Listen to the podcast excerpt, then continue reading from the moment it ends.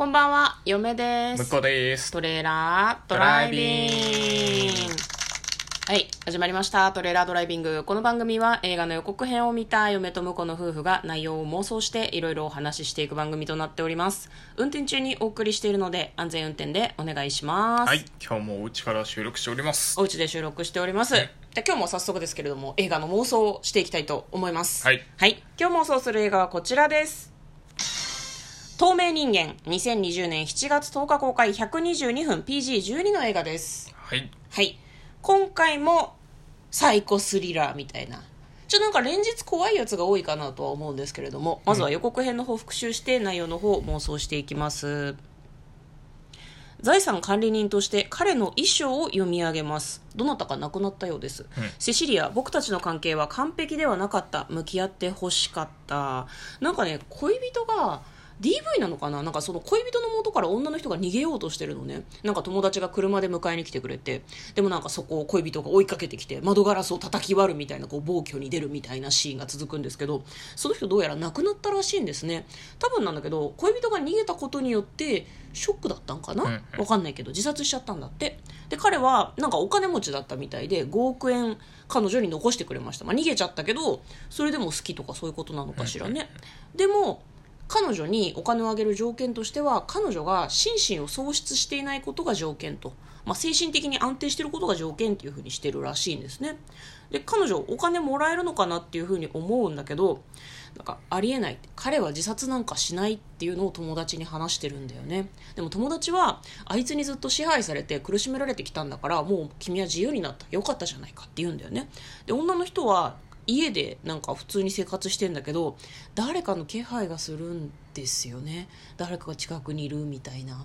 料理してて自分が火消したはずのフライパンから火がボッて出たりとかしてお風呂に入っててもお風呂場のこう結露した壁に手の跡が自分の手ではない跡がついてたりしてなんか嫌な感じがする、幽霊っていうかそのそいつ生きてんじゃねえの近くにいるんじゃねえのみたいな感じがすごいするみたいで嫌なんだよね。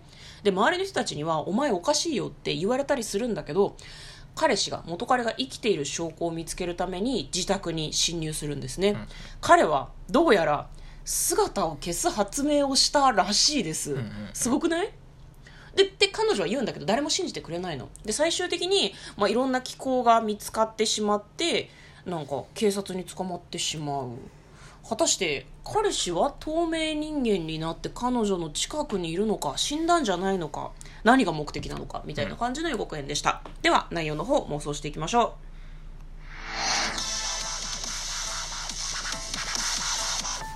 トレイラードライビング。う、うん、ちょっと怖い感じそうね。うん。これ、やっぱりヒューマントラストシネマでやる、違います。あれじゃない違います。これ違うの？違います。あの最近ねそのヒューマントラストシネマで、あの未体験ゾーンの映画たちそうそうそうそう。の延長戦っていうのをずっとやってて、なんかここ3日ぐらいその作品をずっと紹介してるような気がするんだけど、こちら違います。違うんですね。違いますね。だからもしかしたら、まあ、ミニシアター系でしかやらないかもしれないけどシネコンとかでやる可能性もちょっとありますよね、なるほなんかあれなんだってあのそう。そうっていう怖いスリラーの作品があるじゃないですか。あ,、あーありれの関係者の方が関わっている作品みたいですあなるね。うん。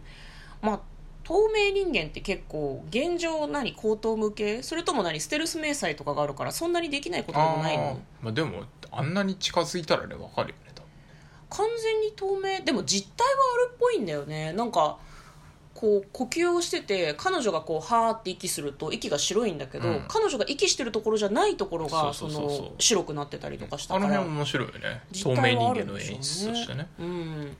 でもなんか透明人間気配は感じそうだよね。なんか人間の気配って分かんない？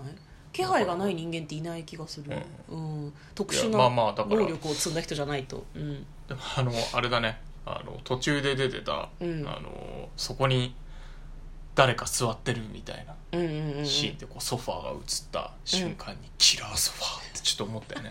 ね ちょっと前の妄想の話をしても分かんない人がいるでしょう。まあそのねなんか殺人ソファーがねすごいなんか人間をぶっ殺していくっていうすごい B 級のホラーがあって面白かったんですけどそれとはまた違う。でもあのシーンをさ実際さ自分の身内とかさ友達がさみいや言ったらさそこの椅子に誰か座ってるって言ったらなんかやべえなやべえなって思うよね。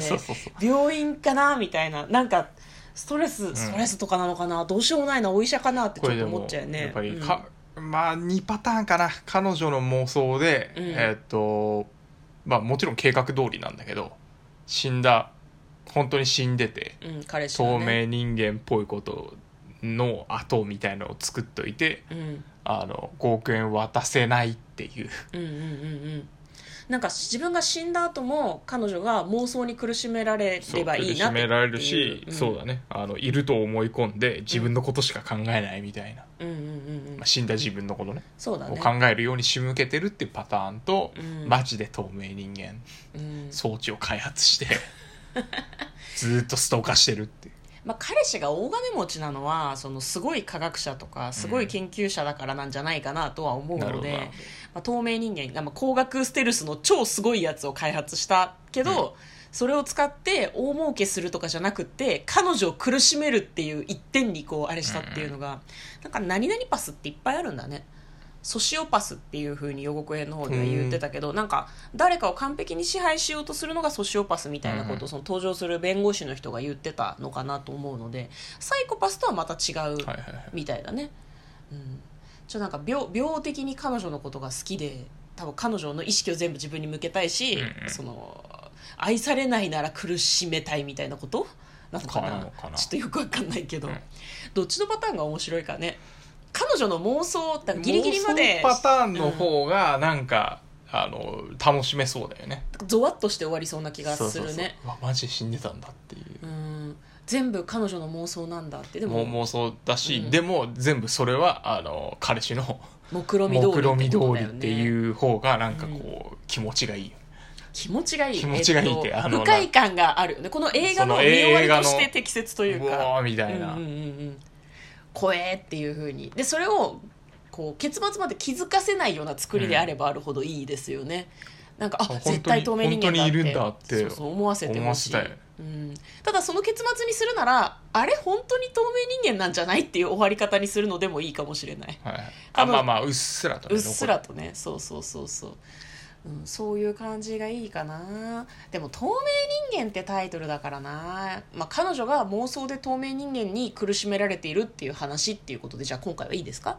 今回はまあいいですかね、うんまあね。あの透明人間パターンだったらなんか2がありそうな気がする、最近ねちょっとね誰にも何も言われてないけど、最近2をね私たち想定しすぎだと思う。いやまあ最近っていうかもうなんかあのね、ずっとそうよ。そうそうあの、うん。ずっとそうなんだけどやっぱね物語が続いててほしいんだよね。あなるほどね、うん。向こうの願望としてねそういうのがあるってね、もうなんならあの他の映画とか繋がってんじゃないの？みたいなああいうのが好きで だから映画を妄想しすぎるとこうなるんでしょうね、きっとね。うんうんうん。わかりました。